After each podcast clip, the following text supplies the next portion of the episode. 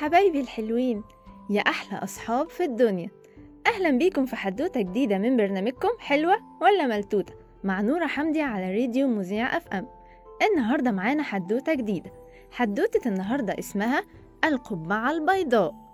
كان يا مكان كان في بنوتة جميلة جدا اسمها مريم وكانت شاطرة جدا في المدرسة وبتحب صحابها كلهم وخصوصا صاحبتها ليلى. وصحابها كانوا بيحبوها جدا جدا. وفي يوم ليلى ما جاتش المدرسة وصحابها افتكروا إن هي سافرت مع أهلها أو سابت المدرسة وقعدت فترة كبيرة ما تجيش.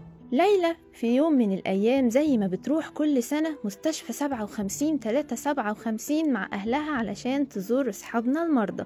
اتفاجئت هناك إن صاحبتها مريم موجودة وبتتعالج وشعرها كله راح ولابسة قبعة بيضاء علشان ما يبانش إن شعرها كله وقع. اتضايقت جدا ليلى وسألت الدكتور إزاي أقدر أساعد صاحبتي؟ رد الدكتور وقال لها إن أنتوا تعملوا لها ولو أي حاجة بسيطة تفرحها.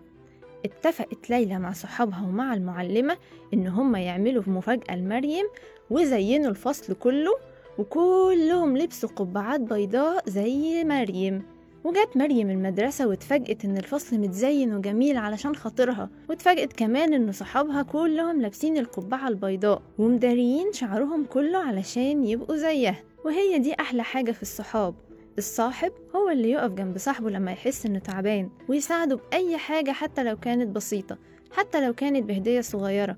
حتى لو كانت برسمة بنحب نرسمها أو جواب صغير نعبر فيه إزاي إحنا بنحبهم وواقفين جنبهم وبنساعدهم في أزمتهم. وبكده تكون خلصت حدوتة النهاردة. وتوتة توتة حلوة ولا ملتوتة؟ استنوني الأسبوع الجاي في حلقة جديدة من برنامجكم حلوة ولا ملتوتة؟ مع نورة حمدي على راديو مذيع أف أم. السلام عليكم.